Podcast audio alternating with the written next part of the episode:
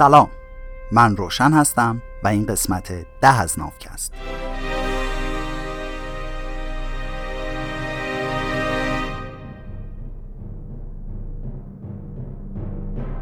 قسمت ده در مهر ماه 97 ضبط میشه. هدف نافکست دور کردن هر گونه تفکر نژادی، مذهبی و زبانی خود بر بینانه است. همونطور که تا اینجا شنیدین تو نافکست کتاب سیپینز یا انسان خردمند نوشته یوال هراری رو از روی ترجمه انگلیسیش به فارسی برمیگردونم و براتون روایت می‌کنم. یه شفاف سازی بکنم این خلاصه کتاب نیست. همین. تو قسمت های قبل گفتیم که ما تنها گونه انسان روی زمین نبودیم و در مورد دلایل احتمالی تنها موندنمون روی زمین توضیح دادیم. و حالا داریم به لحظه های قبل از وقوع انقلاب کشاورزی و اینکه انسانها حتی بدون تکنولوژی های امروزی هم تونستن فجایع زیست محیطی بسیار بزرگی را خلق کنند می‌پردازیم. راستی اسم قسمت های نافکست از روی بخش های کتابه. تصادفاً عنوان این قسمت مثل تیتر اپیزود 38 چنل بی شده. گفتم که قبلش خودم اعلام بکنم. این قسمت کشتی نوح احتمالا اولین اثر بزرگی که انسان روی زمین گذاشت انقراض حیوانات قولپیکر استرالیا بود که تو قسمت قبل در موردش گفتیم. حالا این بار در مورد یه فاجعه زیست محیطی که تو قاره آمریکا رخ داد میگیم که از فاجعه استرالیا هم بدتر بود. هوموسیپین ها حدود 16 هزار سال پیش اولین و تنها گونه ای از انسان بودن که پاشون به نیمکره غربی رسید. اون موقع سطح آب دریاها اونقدر پایین بود که یه باریکه خشکی مثل پل شمال شرقی سیبری رو به شمال غربی آمریکا متصل می‌کرد. واسه همین اولین اهالی قاره آمریکا با پای پیاده رسیدن اونجا. حالا نه اینکه خیلی هم آسون باشه ها. این چنان سفر طاقت فرسایی بود که شاید بشه گفت از سفر دریایی به استرالیا هم دشوارتر بود. آدما برای اینکه بتونن سالم از این گذرگاه بگذرن اول باید یاد می‌گرفتن که چطور تو شرایط سخت قطبی شمال سیبری دووم بیارن. جایی که از درخشش آفتاب تو زمستونش خبری نیست و جایی که دمای هوا ممکنه به منفی 50 درجه سانتیگراد برسه. قبل از این هیچ گونه دیگه ای از انسان نتونسته بود به جایی مثل شمال سیبری نفوذ کنه. حتی نیاندرتالایی که در برابر سرما مقاومتر بودند ترجیح داده بودند خودشون رو به مناطق پایین تر از اینجا که به نسبت گرمتر بود محدود بکنن. اما با اینکه بدن هوموسیپین ها با زندگی تو دشت های بیدرخت آفریقا سازگارتر بود تا سرزمین های برف و یخ یه فکر بکری کردن. وقتی که گروه های دورگرد سیپین ها به مناطقی با آب و هوای سردتر مهاجرت کردند یاد گرفتن تا با استفاده از سوزن ترکیبی از لایه های پوست و خز حیوانات رو سفت و محکم به هم بدوزن تا کفش برفی و لباس گرم و مناسب برای خودشون درست کنن. اونا اسلحه های جدید و روش های پیچیده شکار ساختن که بهشون امکان این رو می‌داد تا برای تعقیب ماموت ها و شکارهای بزرگ دیگه تا نقاط دوردست سرزمین های شمالی برن. همینجور که کیفیت لباسهای گرم و تکنیکهای کارشون پیشرفت می‌کرد جرأت پیدا کردن تا بیشتر و بیشتر به ماجراجویی تو سرزمین های منجمد شمالی بپردازن و با رفتن هرچه بیشتر به سمت شمال لباسها، سلاح، استراتژی های شکار و بقیه مهارت های بقاشون بهتر و بهتر شد. حالا چرا خودشون رو اینقدر اذیت می‌کردن؟ چرا یکی باید بخواد خودش رو به سیبری تبعید کنه؟ احتمالا بعضی از گروه ها برای فرار از جنگ به دلیل افزایش جمعیت یا به خاطر بلایای طبیعی رو به شمال گذاشته بودند. بعضی ها هم شاید به دلایل بهتری مثل پروتئین حیوانات به سمت شمال کشیده شدن. سرزمین های قطبی پر بود از حیوانات چرب و چیلی مثل گوزنای قطبی و ماموت ها. هر ماموت منبع عظیمی از گوشت، چربی خوشمزه، خز گرم و آج قیمتی بود که توی این شرایط یخبندون می‌شد گوشتار برای بعد هم منجمدشون کرد.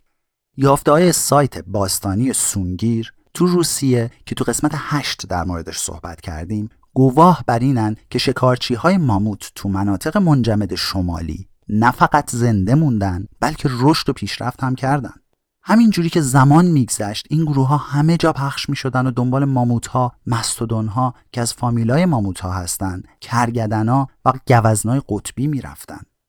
حدود 16 هزار سال پیش این تعقیب و گریز باعث شد تا بعضیاشون از شمال شرقی سیبری بیرسن به آلاسکا.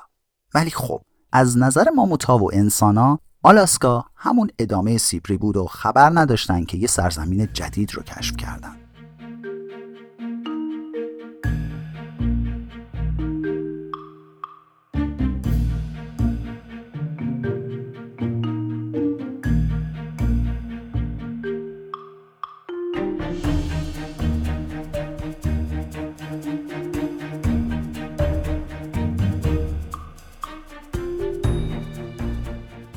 دو هزار سال اول به خاطر وجود یخچالای طبیعی یا یخسارها که راه آلاسکا به بقیه قاره آمریکا رو گرفته بود احتمالا فقط چند نفر خط شکن تونستن به کندوکاو سرزمین های جنوب آلاسکا بپردازن. اما چهارده هزار سال پیش گرمایش کره زمین باعث آب شدن یخها شد و راه آسونتری به سمت جنوب باز کرد با استفاده از این گذرگاه مردم فوج فوج به سمت جنوب راه افتادن و همه جای این قاره پخش شدن با اینکه این مردم از قبل به شکارهای بزرگ قطب شمال عادت داشتن خیلی زود خودشون رو با تنوع فوقالعاده ای از آب و هوا و اکوسیستم های مختلف هماهنگ کردند. نوادگان مردمی که از سیبری به این قاره اومدن تو جنگلای انبوه شرق ایالات متحده مرداب ها و باطلاقای دلتای رودخونه میسیسیپی، صحرای مکزیک و جنگلای بخار گرفته آمریکای مرکزی ساکن شدن. بعضیا دنیای پر از رود حوزه آمازون رو خونه خودشون کردن. بعضیای دیگه هم تو دره های رشته کوه آند یا دشتای وسیع و کم درخت و شاید هم بیدرخت منطقه پامپیانا ریشه دووندن. توی پرانتز بگم پامپیانا به اسپانیولی یا پمپس به انگلیسی منطقه‌ای به وسعت 750 هزار کیلومتر مربع است که در برگیرنده جنوبی ترین ایالت کشور برزیل پنج ایالت از کشور آرژانتین و کل کشور اوروگوئه میشه. پرانتز بسته. همه این ماجراها همش توی یکی دو هزار سال اتفاق افتاد. دوازده هزار سال پیش آدما دیگه خودشون رو رسونده بودن به جنوبی ترین نقطه قاره آمریکا یعنی جزیره تیرا دل فوئگو. جوری که آدما قاره آمریکا رو مثل برق و باد در نوردیدن نشون از خلاقیت بی همتا و قدرت انتباق بی حد و حصر هوموسیپین ها داره. هیچ حیوان دیگه ای تا اون موقع نتونسته بود بدون اینکه ژنهاشو تغییر بده با این سرعت وارد اقلیم های این چنین متفاوت از هم بشه. سکونت تو قاره آمریکا بدون خون و خونریزی هم نبود. آدما تو این مسیر طولانی پشته ای از قربونی ها رو به جا گذاشتن. چهارده هزار سال پیش گوناگونی جانوری قاره آمریکا خیلی پربارتر از امروز بود. وقتی که اولین مردمان قاره آمریکا از آلاسکا به سمت جنوب یعنی دشتهای وسیع کانادا و غرب ایالات متحده را افتادن به گونه های جانوری بزرگی برخوردن مثل ماموت ها، مستودون ها، جونده به بزرگی یه خرس، گله های از اسباب و شتورا، شیرای قولپیکر و ده ها جونور بزرگ جسه که امروز دیگه خبری ازشون نیست مثل گربه های دندون خنجری یا سیبر توث و گراوند سلاث یا تنبل های قولپیکری که روی زمین زندگی می‌کردن و قدشون به 6 متر و وزنشون به 8 تن می‌رسید. آمریکای جنوبی اما با پستاندارا و خزنده ها و پرندگان بزرگش میزبان باغ وحش عجیبتر و هیجان انگیزتری بود. قاره آمریکا کارگاه خیلی خوبی بود برای آزمایش های تکاملی. جایی که حیوونا و گیاهایی که تو آسیا و آفریقا ناشناس مونده بودن اینجا رشد و نمو می‌کردن. اما این قضیه خیلی طول نکشید. تو همون دو هزار سال اولی که پای سیپین ها به اونجا باز شد دیگه اثری از این گونه های منحصر به فرد باقی نمون طبق تخمین هایی که اخیرا زده شده تو همون زمان کوتاه تو آمریکای شمالی 34 تا از 47 تا و آمریکای جنوبی 50 تا از 60 جنس پستاندارای بزرگش را از دست داد. جنس یا به انگلیسی جنرا تو رده بندی موجودات زنده یه پله از گونه بالاتره.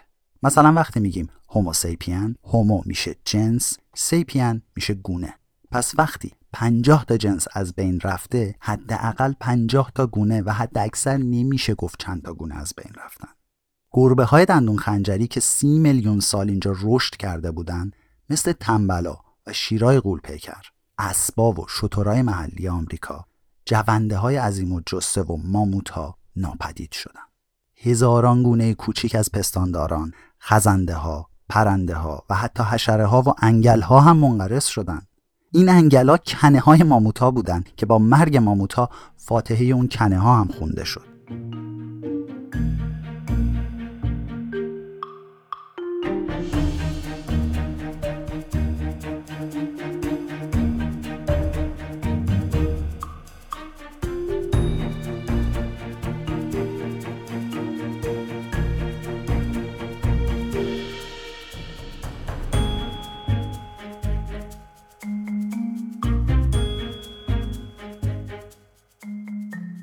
پلیانتولوژیست ها با مطالعه فسیلا می‌خوان ببینند که تکامل و ارتباطات موجودات زنده با هم دیگه و با محیط اطرافشون چطور بوده.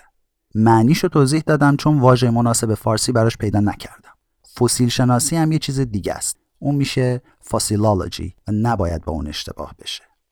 زو ها یا باستان جانورشناسا که دنبال مطالعه روی بقایای حیواناتن کوهها و دشتهای قاره آمریکا رو زیر و رو می‌کنن تا فسیل استخونای شترای باستانی و مدفوع سنگ شده تنبلای قولپیکر رو پیدا بکنن.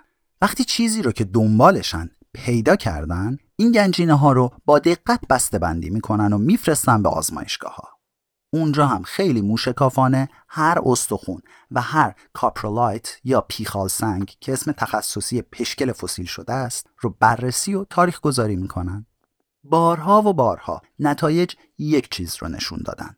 اونم این که تازه ترین گوله های سرگین و متأخر ترین استخون های شطور به زمان حجمه انسان به قاره آمریکا برمیگردن که میشه تقریبا حدود 14 تا 11 هزار سال پیش.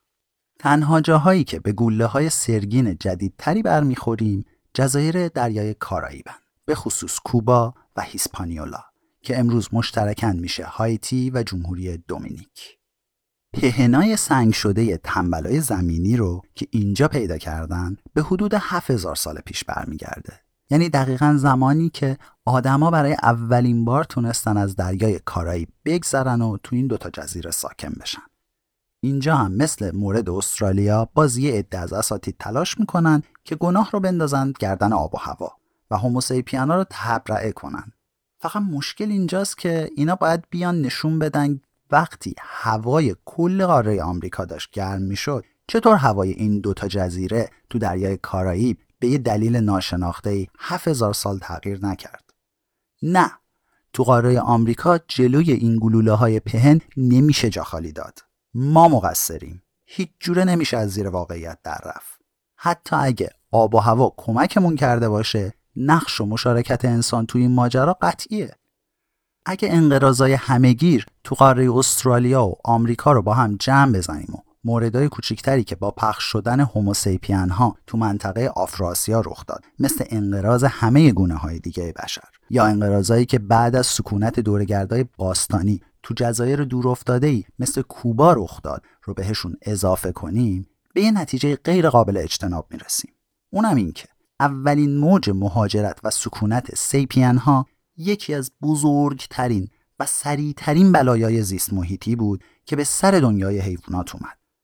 از همه بدتر حیوانای پشمالی قول پیکر ضربه خوردن چون زمان انقلاب شناختی این سیاره خونه حدود دیویست جنس از پستاندارای بزرگ خشکیزی و بالای 50 کیلوگرم بود. ولی همش حدود 100 تاشون تا زمان انقلاب کشاورزی باقی مونده بودن. هوموسیپین ها خیلی قبلتر از اینکه چرخ و خط و ابزار آهنی را خلق بکنن حدود نیمی از حیوانات بزرگ این سیاره را از بین بردن. بعد از انقلاب کشاورزی این تراژدی زیست محیطی تو مقیاس کوچکتر بارها تکرار شد. یافته های باستانشناسی تو هر جزیره همون داستان غمانگیز رو برامون تعریف می‌کنن. تو پرده اول تراژدی صحنه ای رو می‌بینیم که پر است از تنوع جمعیتی حیوانات بزرگ و اثری از انسان نیست. سیپین ها تو پرده دوم با شواهدی از استخون انسان، سرنیزه یا شاید تکه های سفال وارد میشن. پشبندش تو پرده سوم زنها و مردا دیگه اومدن وسط صحنه رو اشغال کردن و بیشتر حیوانای بزرگ و خیلی از حیوانای کوچیکتر دیگه نیستن. جزیره بزرگ ماداگاسکار که تو فاصله 400 کیلومتری از شرق آفریقا قرار داره یه مثال مشهور از این ماجراست. مجموعه منحصر به فردی از حیوونا طی میلیون ها سال جدایی از سرزمین اصلی به تکامل رسیده بودند. این موجودات متشکل بودن از elephant bird یا فیل مرغ که بزرگترین پرنده روی زمین بود. پرواز نمی کرد، ارتفاعش 3 متر و وزنش تقریبا نیم تن بود. و لیمورهای غول‌پیکر که بزرگترین میمونهای روی زمین بودند. فیل مرغ و لیمور غول‌پیکر و بیشتر حیوانات بزرگ جزیره یهو حدود 1500 سال پیش و به محض قدم گذاشتن اولین آدما روی ماداگاسکار غیب شدن. موج اصلی انقراض اقیانوس آرام حدود 3500 سال پیش و بعد از سکونت کشاورزای پولینزیایی تو جزایر سلیمان، فیجی و نیوکالدونیا بود که تو قسمت دوی نافکست یه توضیحی در موردشون دادم. اینا مستقیم یا غیر مستقیم صدها گونه از پرندگان، حشرات، حلزونها و ساکنین محلی دیگر رو کشتن. موج انقراض از اونجا یواش یواش به سمت شرق، جنوب و شمال حرکت کرد و به قلب اقیانوس آرام رسید. این موج سر راهش حدود 3200 سال پیش به جزایر ساموا و تونگا، حدود 2000 سال پیش جزایر مارکویس، 1500 سال پیش جزایر ایستر، کوک و هوایی و نهایتا 800 سال پیش به نیوزلند رسید و جانداران بینظیر این جزایر را از بین برد.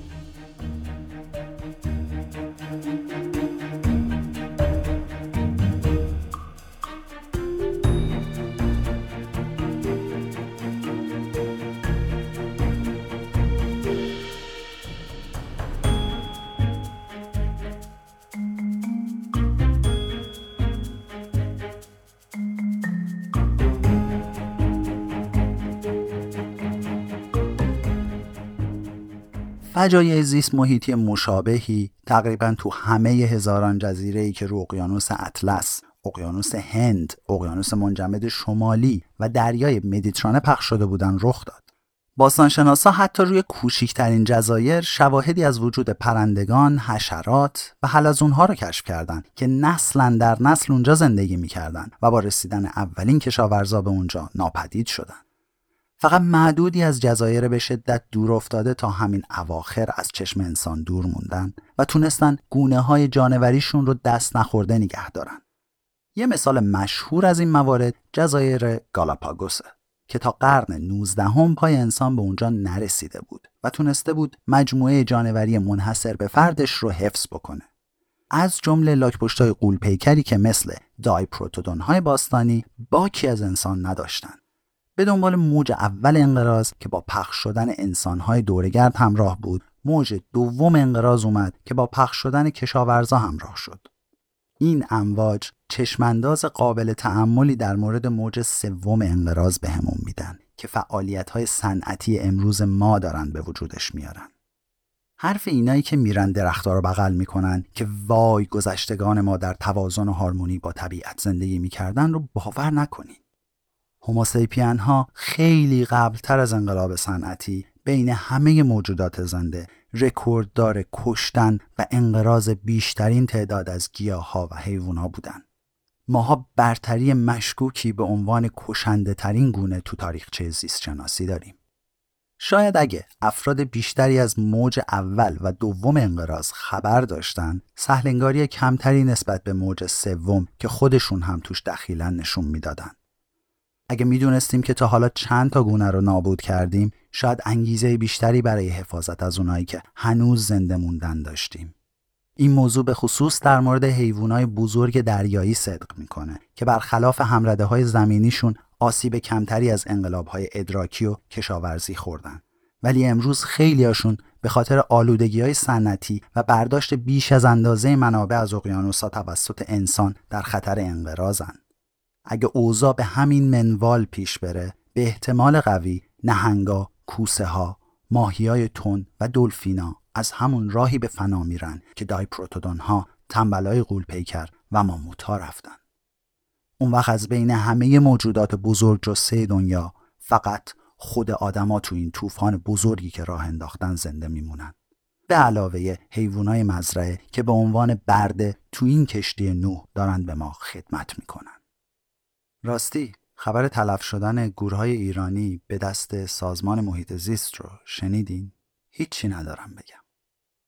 این پایان قسمت ده از نافکس بود.